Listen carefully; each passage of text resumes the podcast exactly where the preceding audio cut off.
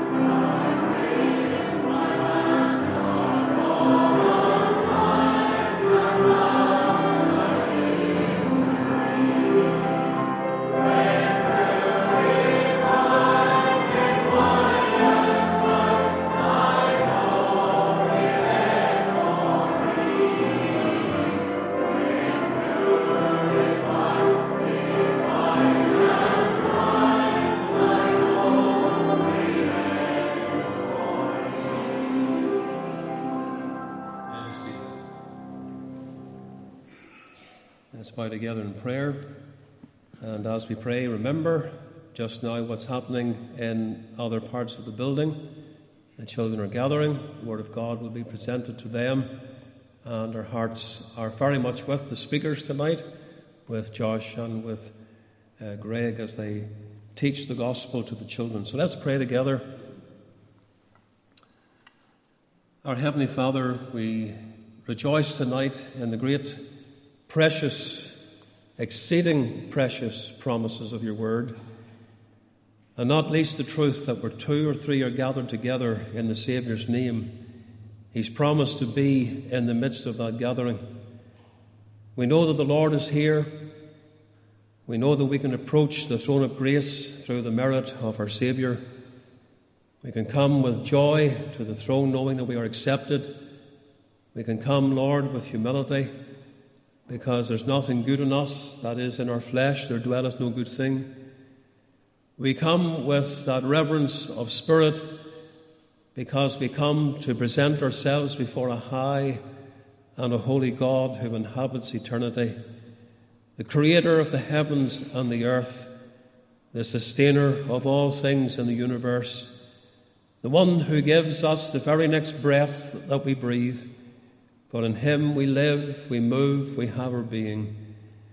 And Lord, we come also with rejoicing in the knowledge of sins forgiven. What a joy it has been to sing the opening hymn that reminds us of the divine wrath of God that fell upon Christ and how that sword of justice was meted out against the darling of thy bosom, Jesus Christ, thy Son so that we, the guilty and the hell deserving sinners, could go free.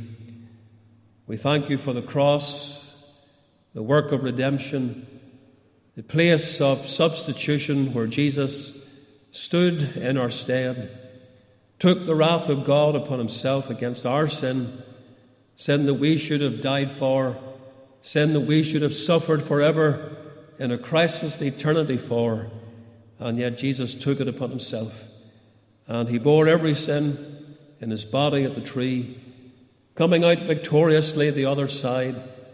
We rejoice in the death of Christ, but we also rejoice in the resurrection, setting seal to all the work that he did and the claims that he made as to who he was. We thank you tonight that in the person of Christ we have the Son of God and God the Son. We have the one who was manifested in human flesh, who came from glory who was co equal with the Father and the Spirit, the blessed Lord Jesus Christ. And Lord, we are very conscious just now as we meet together, much fewer in number, for many of our workers are involved in the youth work tonight. We're so glad to see the children coming in day by day. We thank you for keeping them through the activities that they've done.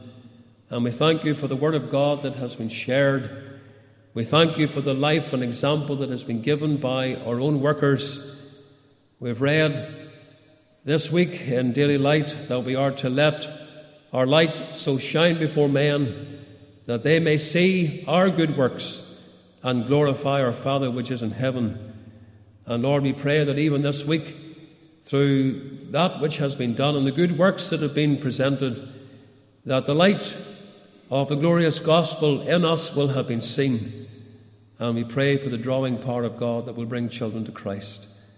Lord, this is our ultimate aim, the great glory of God in the gathering in of sons and daughters unto Christ. We know that when sinners are saved, it is much for your glory.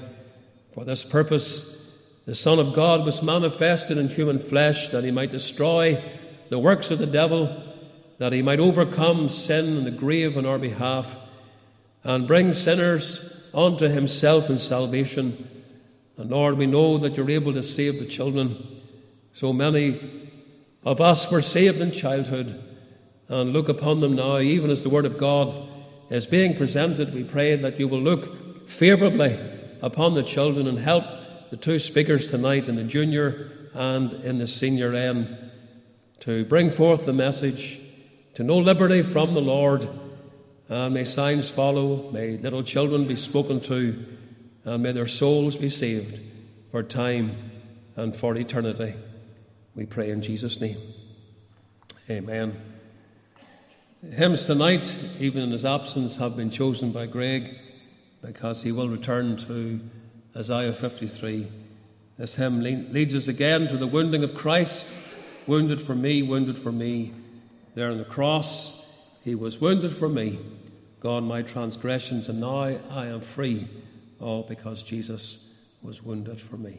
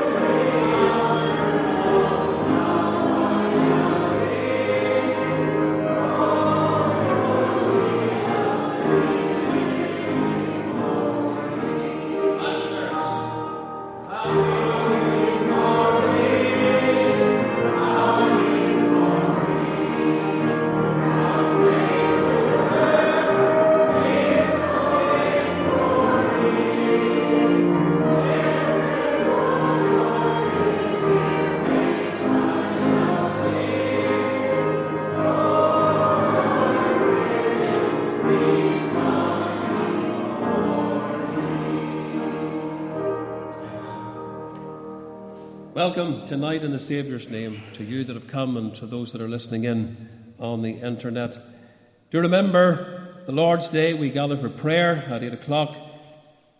We've got the open air next, but there is a meeting before that, and that's the worship service at 12 noon. The open air is in Kernany at 3.30, and the Youth Challenge Parents' Night at 7. Please pray for that meeting particularly. Refreshments will be served, and the ladies are to bring three quarters of a loaf of sandwiches and two dozen buns. We mentioned the following week with you again, Lord's Day, the 20th of August, 7 o'clock, testimony and report from Kirsty, who is going to train with Crown College. Just for one final time to mention the trip to Romania, for those that are interested, the 17th to the 24th, those flights would need to be booked this week. Can I mention the, the home missions? We'll emphasize it a little bit more on the Lord's Day, but this is the Children's Workers Training Academy. And it is to encourage and equip children, uh, children's workers to, to reach boys and girls with the gospel. And it will be led by the Reverend McKee and the Free Presbyterian Church Children's Evangelists, dealing with various topics I suppose as you look at the three venues, the 9th of September uh, in Magherafelt is the nearest one to us, but uh, it will be good training for our children's workers if they're able to go. And all uh, the, the, seminars will run from 10:30 a.m. to 3:30 p.m. and will include lunch. I want you to pray for what's happening now, Youth Challenge. Vision for Kids. They go at the weekend to serve the Lord in Kenya, the Sunday school camp at the end of the month, and other mission trips.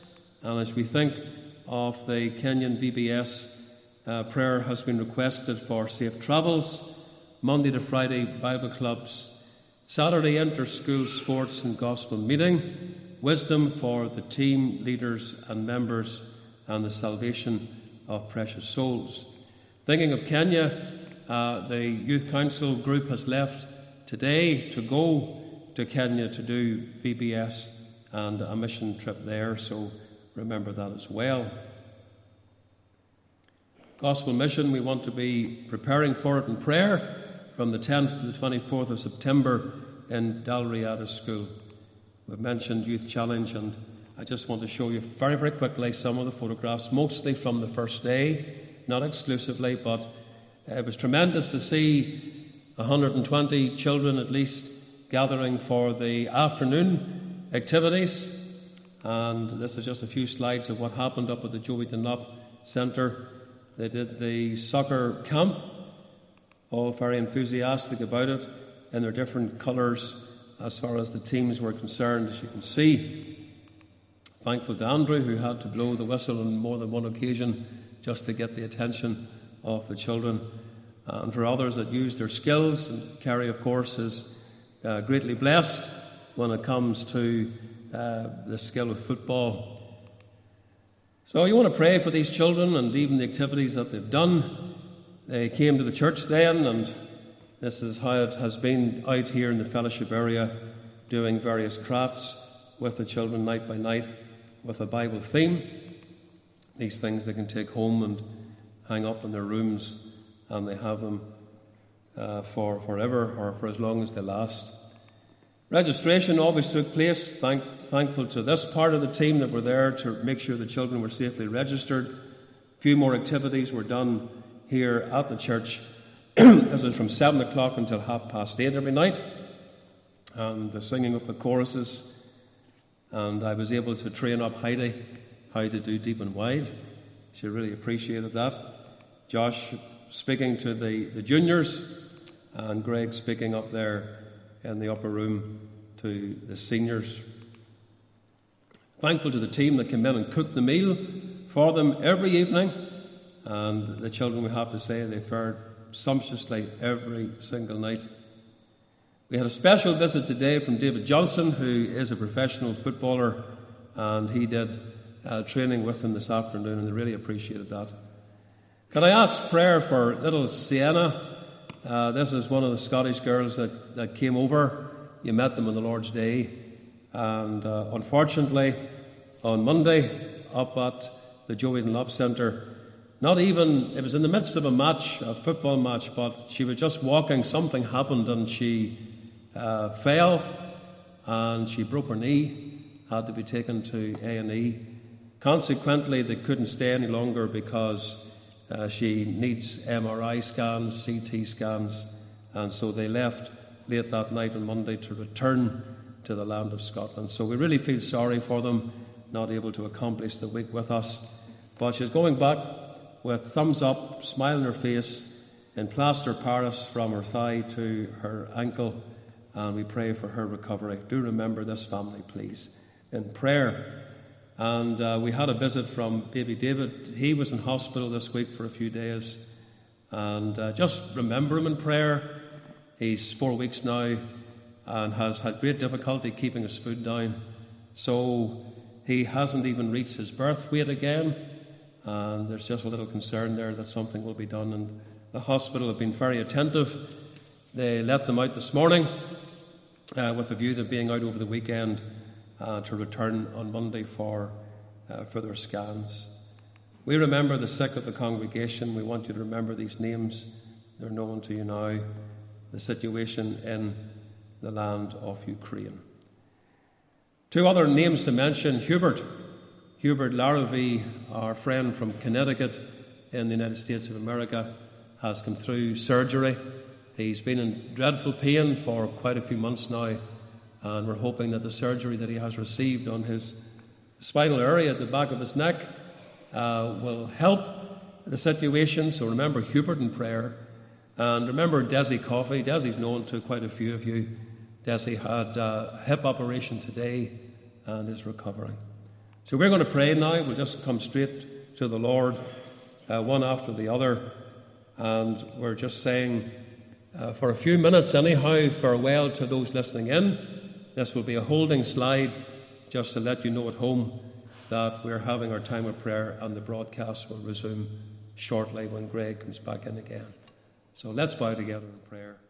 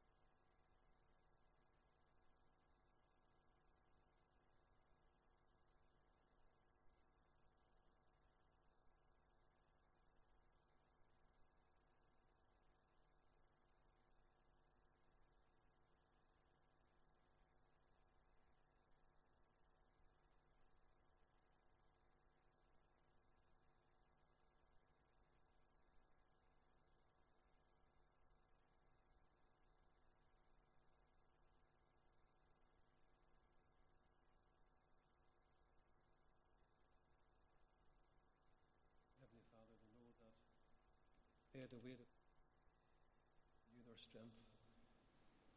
And Lord, we pray that you will renew that strength now spiritually, even as we come soon to your word and the reading of it and the exposition of it. We pray for the Lord to direct our way and open our hearts to your word. And bless each one as we come again to this marvelous prophetic chapter. We pray that you'll be pleased to pour the Spirit of God upon us. And bless Greg as he brings the message and stand with him, fill him with the Spirit of God. We pray in Jesus' name. Amen. Just to give Greg the opportunity to settle down into the meeting, we're going to sing together 266. I will sing of my Redeemer and his wondrous love to me. On the cruel cross, he suffered from the curse to set me free. Sing, will sing of my Redeemer with his blood. He purchased me on the cross. He sealed my pardon, paid the debt, and made me free.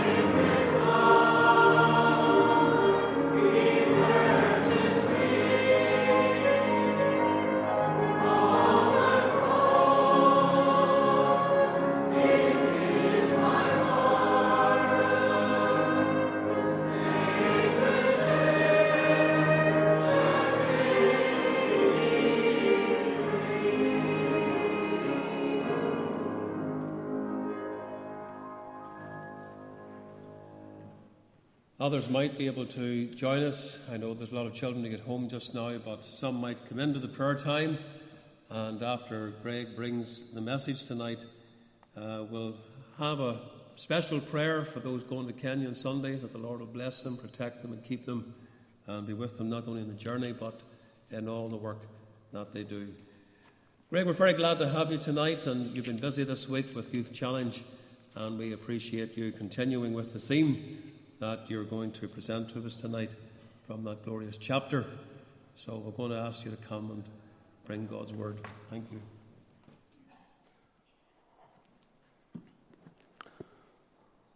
It's lovely to be here again with you tonight, and I thank you all for coming. It has been a busy week, but it's been a good week, and I trust and pray as we come and we look at this wonderful portion again in the book of Isaiah that we'll be blessed and encouraged in our own heart and our own souls. If you turn your Bibles, please, to that portion Isaiah chapter 52, the final three verses, and then the, the whole of Isaiah 53 also. Isaiah 52 and verse 13. And I was speaking to a guy last week who told me he can recite this, and um, hope you've been learning. Still another couple of weeks. Uh, still the challenge to come up with the last uh, Thursday night and to recite these 12 verses. and I'll ask you to do the, the verses 13, 14, and 15, although they are part of what we're talking about in Isaiah. But we'll read together Isaiah 52, verse 13. Behold, my servant shall deal prudently. He shall be exalted and extolled and be very high.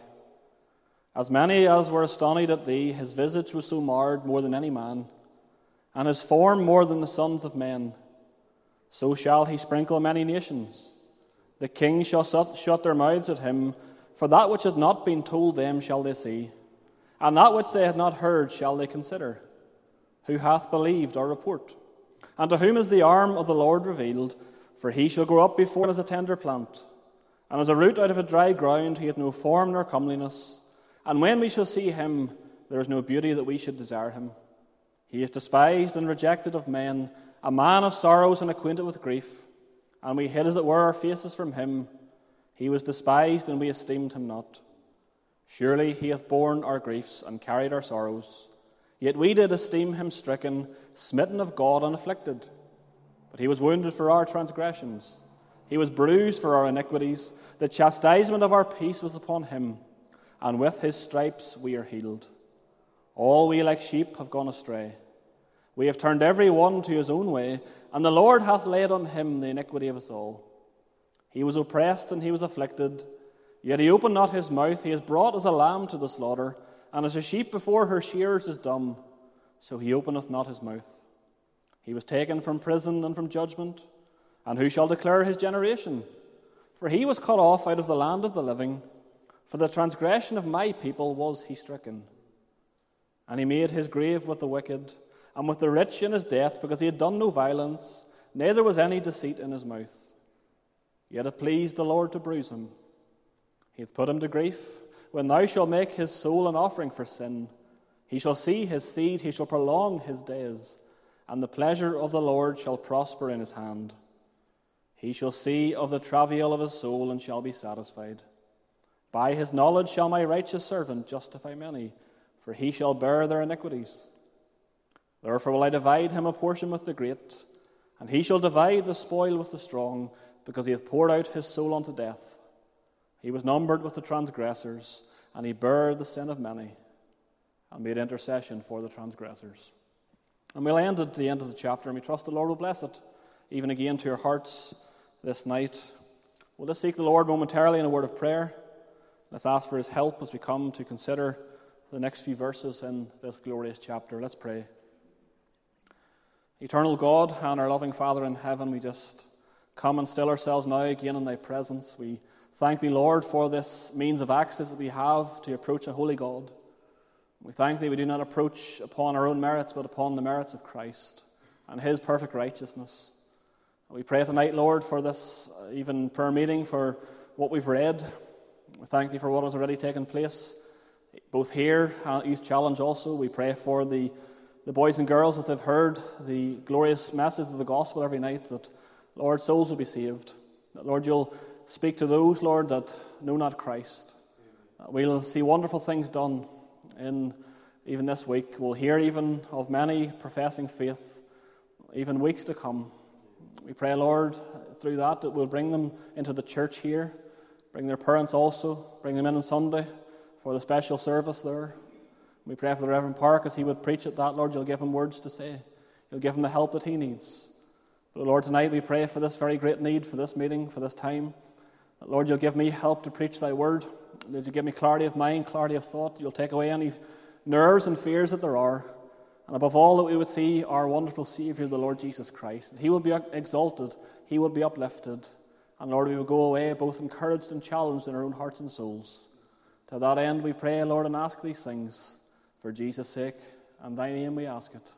Amen. I want to begin tonight by asking the question what is your purpose in life? So you ask that question to many people, and they struggle to find an answer. But William Gilbert Ovens was not one of those individuals. Because his response when he was asked the question, What is your purpose in life? he responded by saying this My purpose is that I might know Christ, that I might love Christ, that I might serve Christ, that I might share the joy of Christ with others, and that I might have the joy of leading many to the Lord Jesus Christ. And for over 30 years, that's exactly what W.G. Ovens endeavored to do. He conducted children's meetings all over Northern Ireland for 30 years, and where many children were led to faith in the Lord Jesus Christ. But W.G. Ovens had another passion in life, and that was music. It was only inevitable at some point throughout those children's meetings that he would end up on the organ. The children would be gathered around to sing some of the well known choruses, many of which he had written himself. But one day, while he was sitting there on that organ, he noticed a man, a soldier, limping by Clearly, had been in war. And almost immediately the thought came to him, He was wounded for me. And because of that, I have my freedom tonight. And upon thinking about this a little longer, Ovens' mind was then brought to consider the greater sacrifice of the Lord Jesus Christ, what he had made for his sin. And he began to think about Christ, he began to think about the wounds he had borne, and the words of a very famous children's chorus began to take shape Wounded for me, wounded for me. There on the cross he was wounded for me, gone my transgressions, and now I am free. All because Jesus was wounded for me. And this chorus would later be made into a hymn. Four extra verses would be added there by Gladys Westcott Roberts. It's a hymn that many believers love to sing, and I'm not sure if you've sang it yet tonight, but we were planning to sing it, hymn 654 in our own hymn book. Wounded for me, wounded for me. You think through those words tonight, particularly what they mean for us. We too, like W.G. Ovens, are brought to consider passages such as we've read tonight. Words such as we've read tonight in Isaiah chapter 53. Look at verse 5 But he was wounded for our transgressions, he was bruised for our iniquities. The chastisement of our peace was upon him, and with his stripes we are healed. You see, herein lies the heart of the gospel. See, what Isaiah here is saying surely brings us straight to Calvary, brings us straight to the cross and to the vicarious atonement of the Lord Jesus Christ. They reveal to us the substitutionary work of the Lord Jesus Christ in the cross. That's what it means by that term vicarious. They speak of the atonement that Christ would make for sin, the penalty he would pay through the shedding of his blood on the cross for the remission of that sin. And last week we considered these first three verses in Isaiah 53, verses which reveal to us that Christ was and still is rejected by many as the Saviour. In verse 1, we considered the truth that Christ was rejected because he was unknown. Few believed that gospel report, few wanted to believe in the works that he performed. In verse 2, we considered that Christ was rejected because he was unremarkable. He was called a tender plant, he was a root out of dry ground. And then we went on to consider, did we not, that he had no form, he had no comeliness, he was viewed as ordinary. See, there was nothing about Christ that the people desired after. Verse 3, it spoke about Christ's unpopularity. He was despised, he was rejected, he was one in whom men hid their faces from him. They were, repulsed by Christ, they were repulsed by his message. They desired after a God who would overlook their sin. And so, having covered the first three verses last week, I want to consider now the next three verses Isaiah 53, verses 4, 5, and 6. And these verses bring us tonight to consider our subject, which is simply the substitution of the Saviour. We're going to consider tonight the substitution of the Saviour, and there are three main thoughts again that I want to leave with you tonight, one from every verse. So, verse 4 is going to be our beginning point tonight, and we see firstly that Christ took our pain. You read what he says in verse 4 Surely he hath borne our griefs and carried our sorrows, yet we esteem him stricken, smitten of God, and afflicted. And there are two main thoughts that I want to leave with you from those words in verse 4. We see firstly the enduring of his pain. And I say that because look at how that verse begins. It says there, surely he hath borne our griefs. And that word borne, it can be translated there as endured. He endured something unpleasant. He was enduring something on the behalf of another. That's what that word means. But what had, was it that Christ endured? Well, Isaiah tells us that he endured our griefs. Literally, he's saying here that Christ has endured our sickness. Making this statement, Isaiah, he's repeating what he had already said in verse 3. You find the same word used there in verse 3. If you read it, it says he was acquainted with grief. He was acquainted with grief. But then in verse 4, this word grief, it's describing something stronger. Yes, it's the same word, but it's a stronger word. You describe someone tonight as an acquaintance, somebody you've maybe been in contact with for a while, you maybe spent a little bit of time with them, but they're not a close friend, are they? When you think of that word enduring, it's speaking about a grief that was prolonged. It was grief that took place over an extended period of time throughout Christ's life. But not only do we read that Christ has borne our griefs, but then the verse goes on to say that he has carried our sorrows. You see, our sorrows were a burden to Christ, they were a heavy load to Christ. That's what it means there. And again, Isaiah uses the same word here in Isaiah 53 and verse 11. Speaking there with reference to sin, he says, For he shall bear our iniquities, he shall carry our iniquities. You see, sin always leads a person into sorrow. You think of the believer tonight and you end up getting in trouble. You do something you shouldn't be involved in. You've sinned against the Lord, and what happens? It grieves you. It should grieve you because you've let the Lord down. I know we all do it. We all let him down so many times. And you can bet that the devil comes along, doesn't he? And he throws the accusations out. He says, Well, look at you again. You've let the Lord down. He's finished with you. Call yourself a Christian. Can't believe you did that. If we see you feel sorrowful about sin tonight in our imperfect states, just imagine the weight of sorrow that Christ felt in his perfect state. As Christ approached the cross, that weight only began to get heavier. Christ has a perfect knowledge. He knew everything that was before him. He knew the cross. He knew what he would have to endure. He knew the punishment it would bring. And yet he never faltered in obeying the Father's will. And I believe he's something of that burden in Matthew chapter 26, if you turn over there with me. Matthew chapter 26, and it's verses 37 through 39. Matthew chapter 26 and verse 37. Find Christ in the garden before Judas comes and betrays him. Read what it says in verse 37. And he took with him Peter and the two sons of Zebedee, began to be sorrowful and very heavy.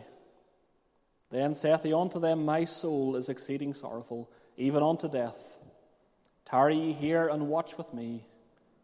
He went a little further and fell on his face and prayed, saying, O my Father, if it be possible, let this cup pass from me. Nevertheless, not as I will, but as thou wilt. And you notice how those, those verses begin. He began to be very sorrowful. He began to be very heavy. In other words, he was in great distress. He was anguished. He truly was troubled by this. That's what it means by the word heavy. And he'd under that intense pressure and crushing weight of sin in Gethsemane, such as caused him to sweat, as it were, great drops of blood. We read what the Saviour says in Matthew 26, also in Luke chapter 22 Nevertheless, not my will, but thine, Lord. Well, Christ's suffering on the cross will never, nor never needs to be repeated. He's made that one time sacrifice for sin forever. Yet the wonderful thing is that Christ still promises to bear our burdens. And I'm thinking tonight of those words in Matthew chapter 11, verse 28. He says, Come unto me, all you that labor and are heavy laden, and I will give you rest. Perhaps something's happened to you this week. I don't know your situation. You don't know my situation, but you've gone through a difficulty. Oh, nobody else knows about it, and you're really struggling with that situation. What a promise for you tonight. Christ promises to take that burden from you. He promises to give you rest tonight. The Bible exhorts us in 1 Peter to cast our cares upon Him, knowing that He careth for us, and what a promise that is. We have a God in heaven who cares for us. Despite our sin, despite our many failings, He has loved us with an everlasting love. That is the enduring of His pain. But the second thing I want you to see in verse 4 then is the error regarding this pain. It's the second half of verse 4. Yet did we esteem him stricken, smitten of God, and afflicted. Or to be stricken, it means to lay hands on that somebody. It means to deal with them in a violent manner. To smite, it means to scourge. It means to literally beat someone to the point of death. And Isaiah spoke about such things in an earlier chapter. If you're following along, turn with me to Isaiah chapter 50 and verse 6. Isaiah chapter 50 and verse 6.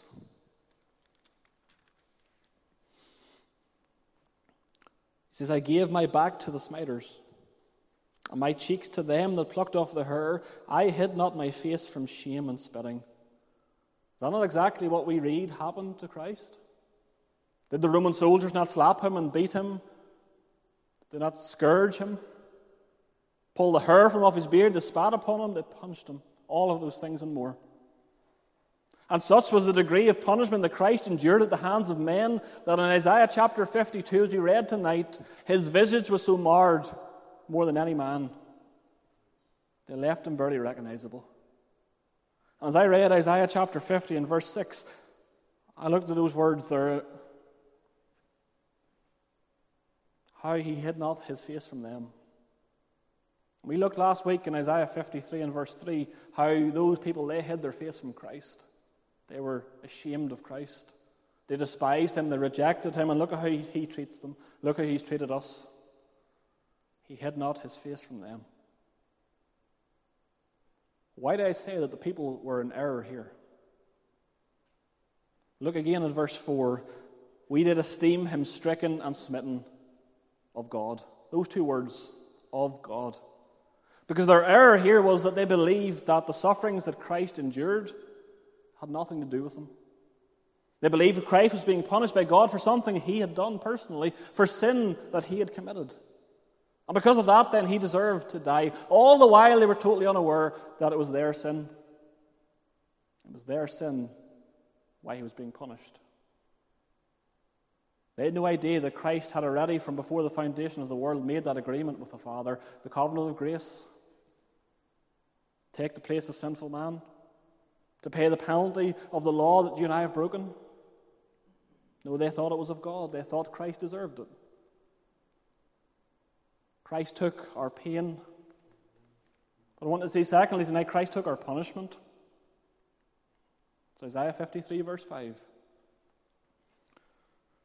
He was wounded for our transgressions, bruised for our iniquities.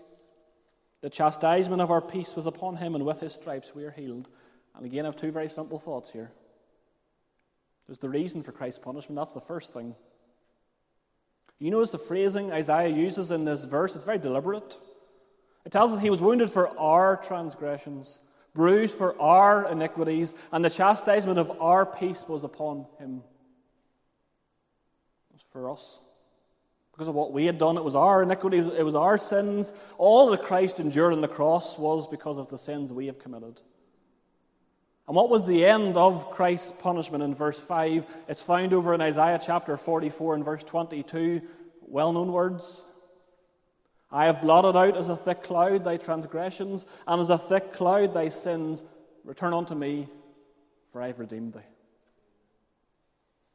Our sins have been blotted out because of the wounding and because of the bruising of Christ. And whenever you read those words in our English language, I don't think they adequately describe what Christ went through for us. That word wounded literally means that Christ was violated. He was tormented, he was wounded fatally. And we looked for a moment at Psalm 22 last week, that messianic psalm. We have the same Hebrew word, wounded, translated in a different way in verse 16. It tells us there they pierced his hands and feet. That word pierced is the same word wounded. And again, we see that fulfilled at the cross. Hands, nails in his hands, nails in his feet. Spear thrust through his side, all because of our transgressions. But things get even more graphic. You go on to consider the meaning behind the phrase that he was bruised for our iniquities. See, that word bruising here, it's speaking about something that is broken into pieces, something that is shattered, something that you crush into dust. Isaiah surely is expanding upon the previous prophecy we looked at it last week, Genesis 3:15, that speaks there about the bruising or the crushing of the serpent's head, the bruising of the crushing of Christ's heel.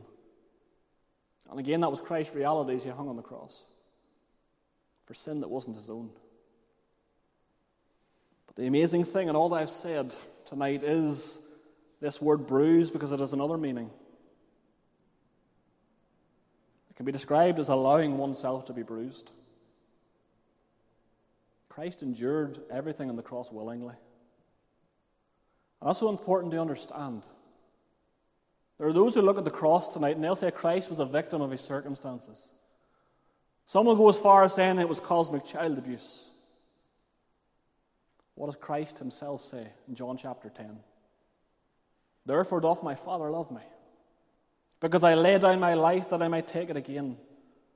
No man taketh it from me, but I lay it down of myself. I have power to lay it down, I have power to take it again. You ever fully understand? Christ was willing to be punished on our behalf. Christ was pierced, he was crushed on the cross for our sins. You stop and think about that for long enough. Would you ever willingly want to commit another sin in your life? Let me put it another way. The next time you and I inevitably come and we think to ourselves, well, I know I shouldn't be doing that, but it's okay, it's just a wee sin. Nobody's going to get hurt, nobody will notice, it won't cause any harm. You think about how much harm your insignificant sin caused your Savior on the cross. He was pierced, he was crushed, his body was broken for our sin. And to live in unconfessed sin tonight and to think very little of that sin, what are you saying tonight? Well, you're saying this I don't really care about what Christ has suffered. Don't care about it. The reason for Christ's punishment was for our transgressions and our iniquities. What is the result of Christ's punishment? The chastisement of our peace was upon him, and with his stripes we are healed. You can read that slightly differently. The chastisement which fell upon him brought us peace. And is that not the truth that we find in the hymn that, again, perhaps you sang tonight? Jehovah lifted up his rod. O Christ, it fell on thee, thou wast so stricken of thy God, there's not one stroke for me. Not one stroke for me. See, the result of his correction and of the discipline that Christ received, it resulted in you and I having peace with God tonight. Turn with me to Colossians chapter 1. Colossians chapter 1, verses 20 22.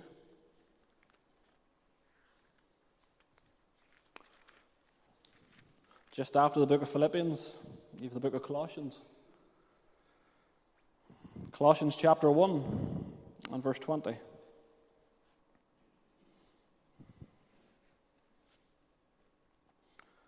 Having made peace through the blood of his cross by him to reconcile all things unto himself, by him I say, whether they be things in earth or things in heaven. And you that were sometimes alienated and enemies in your mind by wicked works, yet now hath he reconciled in the body of his flesh through death to present you holy and unblameable and unreprovable in his sight. See, when a criminal breaks the law, he can only be at peace with the law once he has endured or suffered the punishment that that law demands. In other words, you do the crime, you need to do the time. You apply that to God's law tonight, which we cannot keep, which we've all broken. Surely this punishment was ours to bear, and yet we have been reconciled to God tonight because of Jesus Christ. Romans 5, verse 1 Therefore, being justified by faith, we have peace with God through our Lord Jesus Christ. Romans chapter 8, verse 1 Therefore, therefore now no condemnation to them which are in Christ Jesus. We're no longer condemned by the law.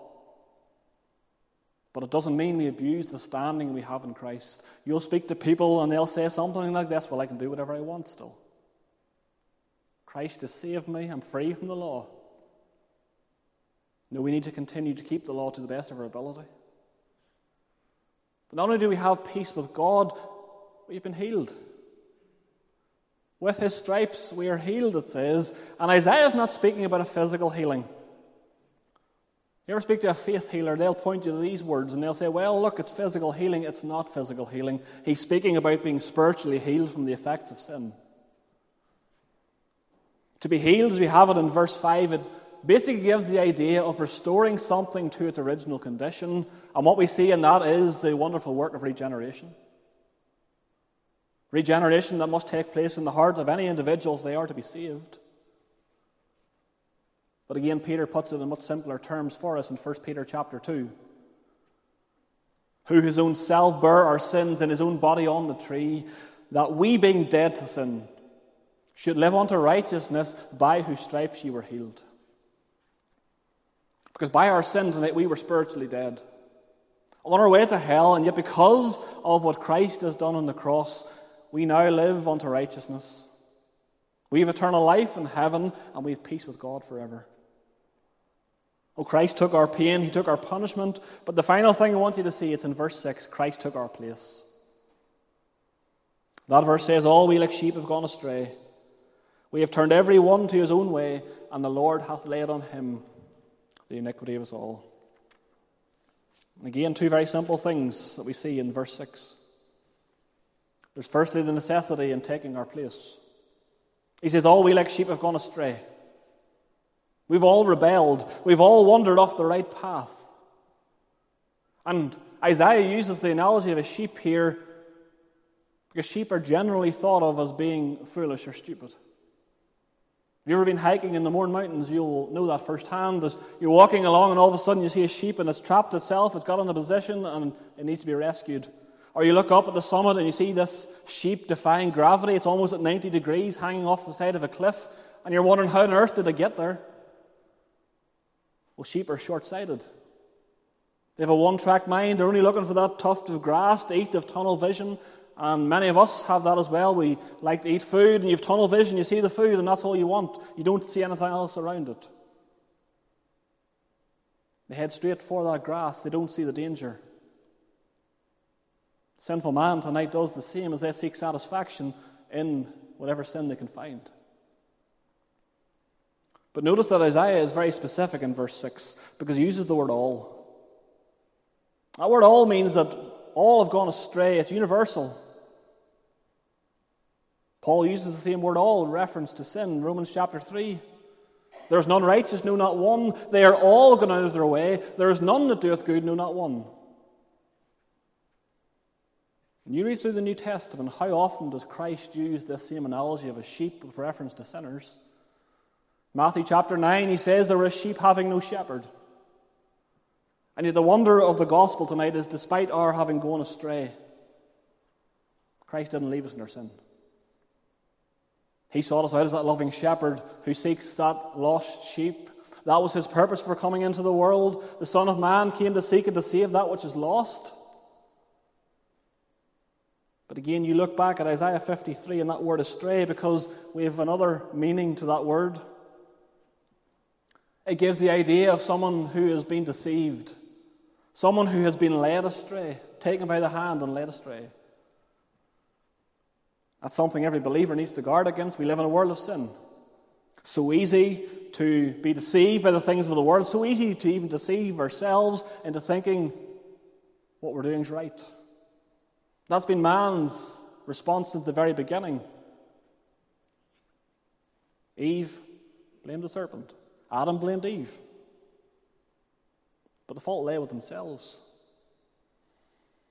Yes, the serpent came, he tempted, he was subtle, he did all of those things, but it was Eve's own free will, her own free volition that caused her to eat that fruit. And whenever we sin, we do it willingly. We do it of our own free will, it's our own self determined act. And yes, I know at times we can go into sinful situations and we have no idea. But more often than not, we willingly allow ourselves to enter into those circumstances. We turn our own way. We turn away from something, we turn to something else. We do that which is right in our own eyes. See, the company we keep, the activities we engage in, they're going to shape our actions. And it's very easy to be influenced by others. Jeremiah warns us against that in Jeremiah chapter 50 and verse 6. He speaks there about false shepherds that have entered in. He says, My people have been lost sheep. Their shepherds have caused them to go astray. They have turned them away onto the mountain. They have gone from mountain to hill. They have forgotten their resting place. For the people in that day, their resting place is speaking about the land of Canaan, the promised land, the place of rest. But ultimately, it is speaking about the Lord Jesus Christ, who alone gives true rest. Necessity in taking our place, but very quickly, there's the nature of taking our place. Final words of verse 6 And the Lord hath laid on him the iniquity of us all. Here we're brought to see that substitutionary work of Christ. The literal translation of the words is this the, the Lord He made. The Lord had caused our iniquities to meet on Christ. We see something of that in the Old Testament. You go back to the Day of Atonement. High priest would come with the two goats. He would offer one of those goats for a sin offering, the other would be the scapegoat. And that first goat, when it was slaughtered, it typified the appeasing of God's wrath through the shedding of blood. But the second goat, the scapegoat, the one who came and offered that, he put his hand on the goat, signifying the transferal of guilt. Then that scapegoat was led out into the wilderness, never to be seen again. And at Calvary, we see this Old Testament type fulfilled. Because Christ on the cross, he acted both as the offerer of the sacrifice and also that offering as well. He offered the sacrifice, but he was the sacrifice. He hath made him to be sin for us who knew no sin, that we might be made the righteousness of God in him. See, whilst our sins were laid upon Christ's account, it's important to understand that it didn't mean that Christ became a sinner. No moral defilement, no moral corruption in Christ's nature or his person. No, in having our sins laid upon him, he was viewed as guilty. Viewed as guilty in the eyes of God. That sin was imputed to Christ. It was laid upon Christ's account. It was not imparted to Christ. No moral defilement. And what was the result of Christ's substitutionary work for us? Those sheep who have gone astray. Well, Peter tells us we've returned unto the shepherd and bishop of our souls.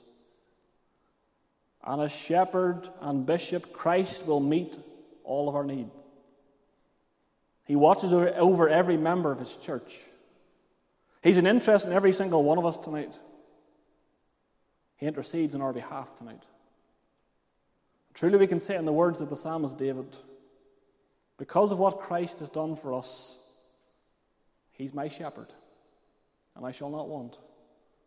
And you can make that personal tonight because you can put your own name in there if you're saved. Christ is Greg's shepherd. And because of that, Greg shall not want.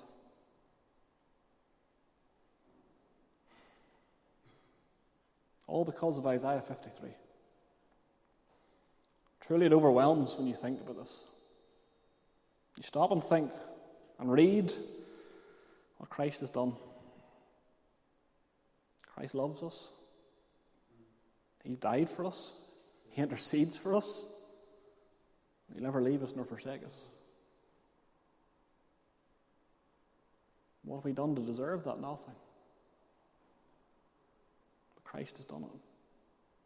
We're going to leave it there tonight. Plenty to think about. Just think about what Christ has done for you, what He's done for me. Truly remarkable, undeserving. Can't get my head around it. But it's true because Christ has done it. We'll come back to this next week, look at another few verses. I thank you for your coming tonight. Thank you for your attention. I trust you'll be challenged by it. Challenged to continue on with the Lord. Continue to serve the one who gave his all for you on the cross. I'll hand back to Mr. Park. Thank you, Greg, for bringing us to the cross, to the heart of the gospel. I'm sure your, your heart has been stirred. In a wee word of prayer. Heavenly Father, we thank you for this grand prophecy of Isaiah 53. Thank you for moving the, the prophet to record it by divine inspiration so that we might have it today. We think of how amazing it is 700 years before the incarnation that he could speak so vividly about the Son of God who would come and what he would come to do. We bless thee that he was wounded for our transgressions and bruised for our iniquities. We rejoice tonight that our sins were laid upon him and Christ was punished that we might go free. And truly, we can't take it in, can't fathom it with our human minds, but we glory in it. And God forbid that we should glory save in the cross of our Lord Jesus Christ. And so write your word upon every heart and make it a blessing to us and those that have tuned in tonight for Jesus' sake. Amen. We sing together 107. We did sing the three hymns that Greg had chosen, and we're adding this one uh, that brings us again to the bleeding Saviour and his death on the cross. Alas, and did my Saviour bleed, and did my sovereign die? Would he devote that sacred head for such a worm as I? And let's sing it with thought and meaning tonight uh, as we sing about the cross. And then after we sing, if you take your seats again, and we'll, we'll have this special prayer for those that are heading to Kenya at the weekend.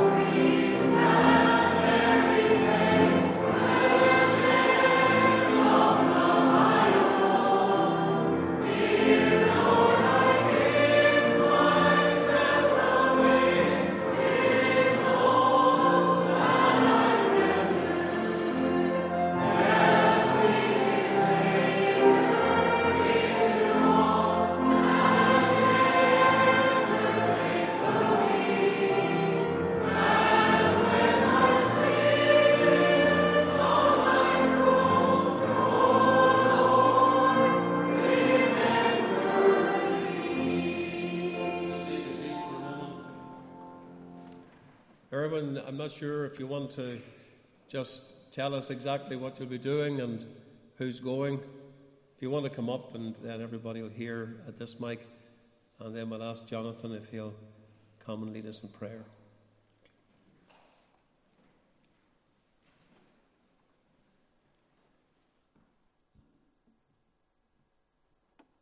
Hello, everybody. This will just be from memory because I hadn't nothing prepared. I wasn't expecting to go up here, but uh, basically, we're going out on Sunday. Uh, we'll not be arriving until Monday afternoon. The first Bible club will be just an open meeting on uh, Monday afternoon.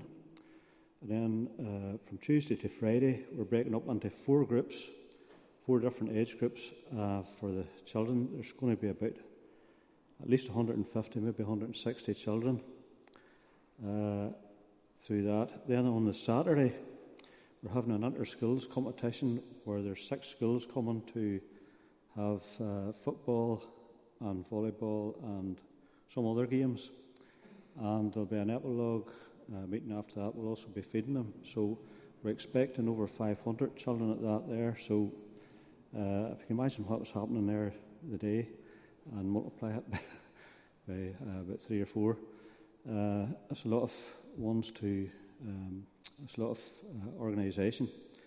Uh, there's 15, 16 going on the trip now. Uh, we'll also have some helpers out there as well uh, to help with the translation. Uh, most of them understand English, but they might not understand our English, if you know what I mean. Uh, so there's a wide variety of group going. there's a few of them here tonight. there's the Glenn family, there's Tanya, there's Hannah and Luke, and David Davidson's going as well. And then we have a couple from Portadown, a fella from uh, Monaghan, a fella from Enniskillen, uh, a girl from Finvoy, and a girl from Scotland. So it's a wide variety of uh, people. So just pray that everybody gels together and become a, become a good team.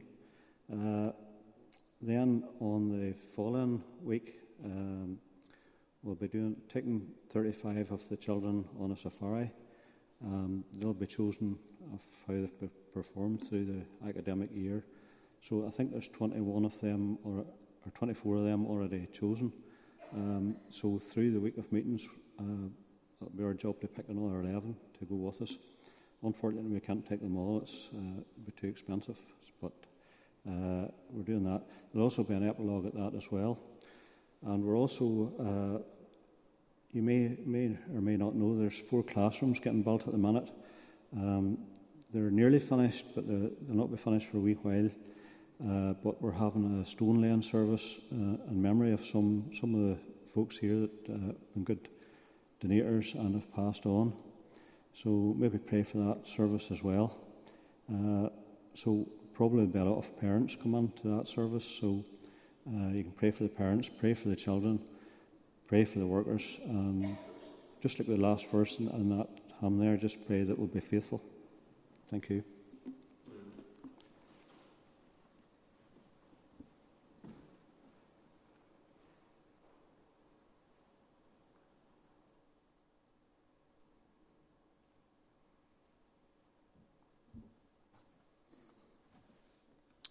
Our gracious God and loving Heavenly Father, we thank you, Lord, for the simplicity of the gospel. We thank you, Lord, for uh, Erwin, and we thank you for the group that are planning to go out to Kenya. We pray, Lord, that you'll go before them, that you'll prepare the way. We thank you, Lord, that the gospel is universal. It's the same gospel in Ballymoney as, as in Kenya. And, oh God, we just pray that you'll touch hearts. We pray, Lord, for the efforts, for the organisation, for uh, everything that has been planned. We pray that everything will be done to the honour and glory of thy great name. But most of all, Lord, we pray for thy Holy Spirit to go with that group. We pray, Lord, even as the gospel is spread amongst those boys and girls, that many will come to faith in Christ. We pray for that great gathering of 500 children, even from the schools. Many of them maybe have never heard the gospel before. We pray even for that opportunity and even for those days when the 160 will be gathered. We pray, Lord, that you'll bless there. And Lord, we pray for the team. We thank you for each one. We thank you, Lord, that they're saved and they're, they have a desire in their hearts to serve thee.